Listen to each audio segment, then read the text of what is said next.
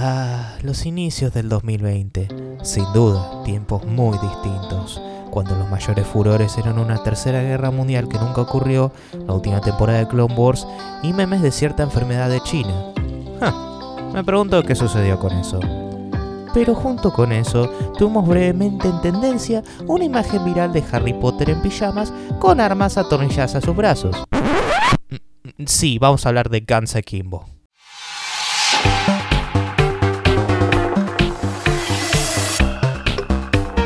Ahora, se preguntarán por qué decidí cubrir esta película justo ahora. Quizás fue porque me tomó mucho tiempo analizarla detallada y minuciosamente, deconstruyendo su realización parte por parte, o simplemente porque la vi recién ahora. Sí, vamos con eso. Esta película fue dirigida y escrita por Jason Lee Howden y está protagonizada por Daniel Radcliffe, Samara Weaving y Natasha Liu Bordizo. Y creo que puedo catalogar esta película como limbo cinematográfico, debido a que, a pesar de que se logró estrenar brevemente en los Estados Unidos en febrero, planes para distribuirla mundialmente en los cines se cancelaron por razones de las que me imagino que están muy conscientes. Sí se estrenó en formatos digitales en mayo, pero de forma muy limitada y ningún servicio de streaming relativamente conocido la tiene. Ups. Por ende, esta película fue rápidamente olvidada. No creo que hubiera hecho mucho dinero en cines, pero de este hecho definitivamente selló su destino. Con eso dicho, ¿merece su olvido o nos encontramos con una gema oculta? Bueno, empecemos brevemente con la sinopsis.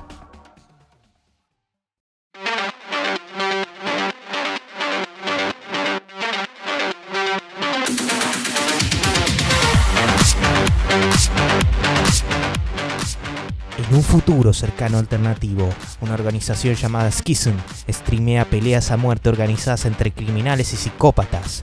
Estas son muy populares y son tendencias en redes sociales.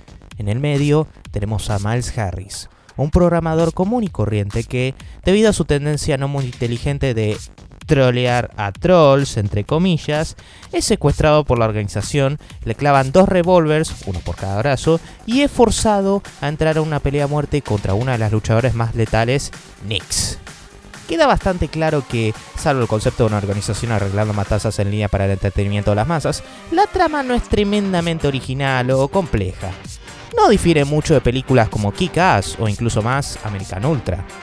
Admito que el filme hace cierto comentario en la necesidad de la humanidad de ver constantemente violencia y matanzas, por tan morboso que suena admitirlo.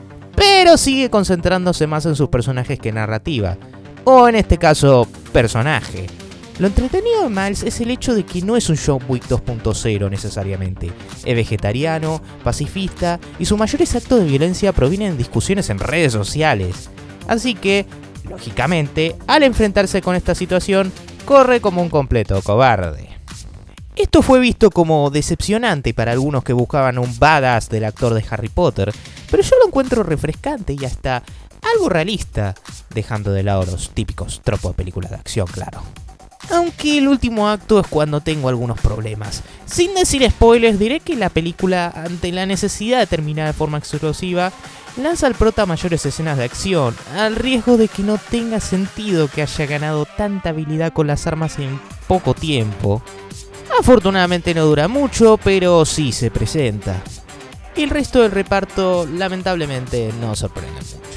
Nick sí me terminó gustando y tiene algunas líneas entretenidas, pero el antagonista principal y organizador del Schism, Rick Thor, más allá de los conceptos detrás de él, falla en sorprender como villano. Lo mismo con la exnovia de Miles, Nova, que es el típico tropo de damisela en peligro sin nada destacable. El guion a veces tampoco ayuda mucho. La historia está decentemente contada, pero los diálogos están repletos de puteadas típicas y mucho uso del fuck, por ejemplo. Comprendo que situaciones como estas dentro de la película daría lugar a un lenguaje lejos de ser limpio, pero a veces se sentía en el terreno de ecchi o comedia fallida no arruina la película para mí, y para nada digo que esté mal, de por sí hay muy buenos ejemplos de esto, pero pudieron haber sacado como 15 de esas puteadas o fax y la verdad no me quitaría nada. Y hablando de esa comedia, es decente. Como dije, el sobreuso de tanta puteada se pone algo viejo, pero hay algunas líneas muy buenas y la situación de Max teniendo armas por manos da lugar a algunos momentos muy cómicos esperados.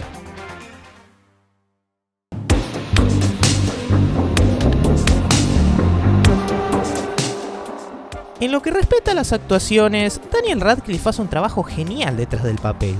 Admito que se sintió muy raro escucharlo con acento americano luego de crecer tantos años con las películas de Harry Potter, pero le sale sorpresivamente natural y le queda bien el look de nerd que forzado a salir a los tiros.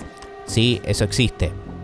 Lo hizo hace unos años Jesse Eisenberg. Miren American Ultra está en Netflix, por favor, mírenla. Samara Wynn también es un trabajo tremendo. Realmente vende esa vibra loca pero perturbada a la vez. Ned Dennehy también hace lo mejor que puede con el guion dado. Pero uno más que quiero destacar es uno muy secundario, que es Rhys Darby como Glenn Jamin, que tiene una escena absolutamente fantástica con Radcliffe, que es excelente. La verdad es muy hilarante y me encantó. Hey, you don't have anything to eat, do you? Well, let's have a look at the pantry. Oh, here we go. Half a cold hot dog. Um, you you don't have a vegetarian option, do you? So, you don't believe in uh, violence or eating meat? I don't like uh, contributing to the, the suffering in the world, I guess. Well, that's a great philosophy, man, but most people in the world, they just eat whatever they can get. And it's one thing to say you can't face violence, but when it faces you, you better be ready. You Citrus Hill fan? Who? When the shit goes down, you better be ready. You better be ready. Right, yeah. Yeah.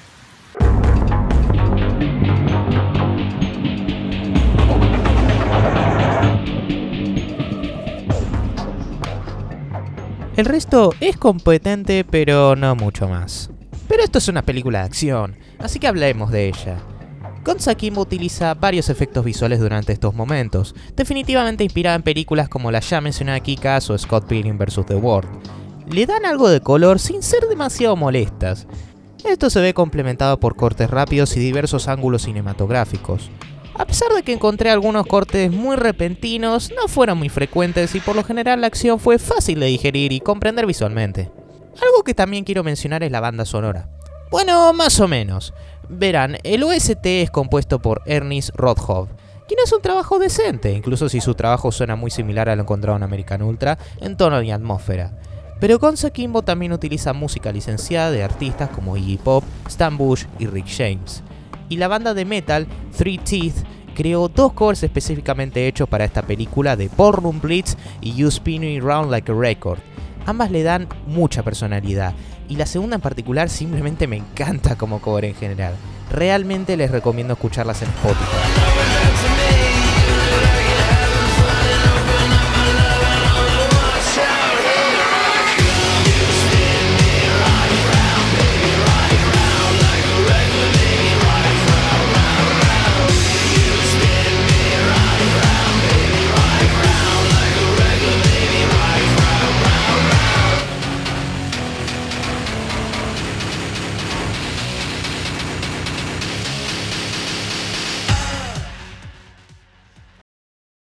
Y ahora es momento de aclarar el lado incómodo, infame de esta película, el director.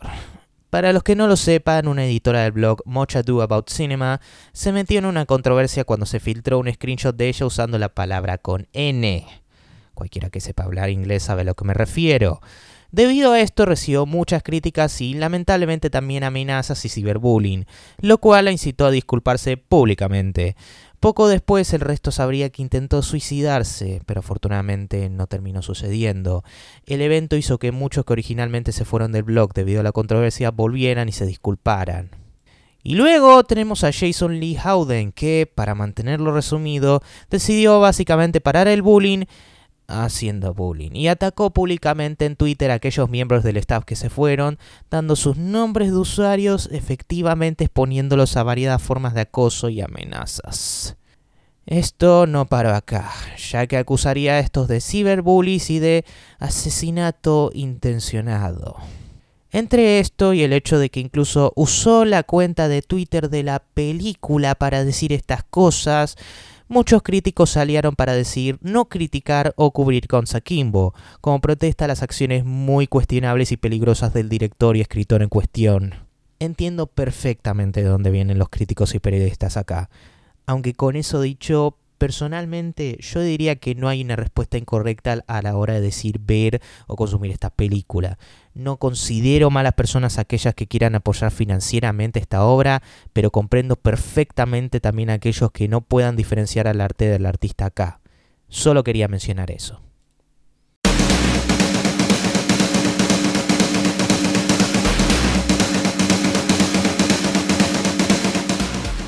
Pero con eso ya aclarado. ¿Es Gonza Kimbo una gema oculta? Eh, no lo diría. ¿Pero es mala? Admito que, como película, hay mejores del mismo género y tiene una decente cantidad de fallos que pueden evitar que algunos la disfruten. Pero sigue siendo bastante entretenida y con la carismática actuación de Radcliffe, la banda sonora energética, acción y comedia divertida, todo que se aburre mirándola. Gonza Kimbo no es para nada esencial, pero sigue siendo ok en mis ojos. Me siento generoso hoy. Y hey, en estos momentos quizás una tonta película acción es lo que necesitemos. Pero con eso dicho, este fue todo por este episodio especial, barra editorial, barra reseña individual de Gonza Kimbo, gente. Espero que lo hayan disfrutado. Y bueno, como siempre, esto se sube a Anchor y después se distribuye a Apple Podcasts, Google Podcasts, Spotify, Breaker, Overcast, Pocket Cast y Radio Public. Y se subirá a YouTube, eventualmente. Y bueno, como siempre, si quieren estar pendientes de las últimas noticias de videojuegos, pueden escucharnos en Les Rulos. Y bueno, y si quieren escuchar eh, discusiones prolongadas de películas entre yo y Federico Olante, mi co-conductor, lo pueden hacer escuchando los episodios de Un Rulo Más. Muchas gracias, gente. Espero que lo hayan disfrutado y esperen, porque puede que haya más de estos.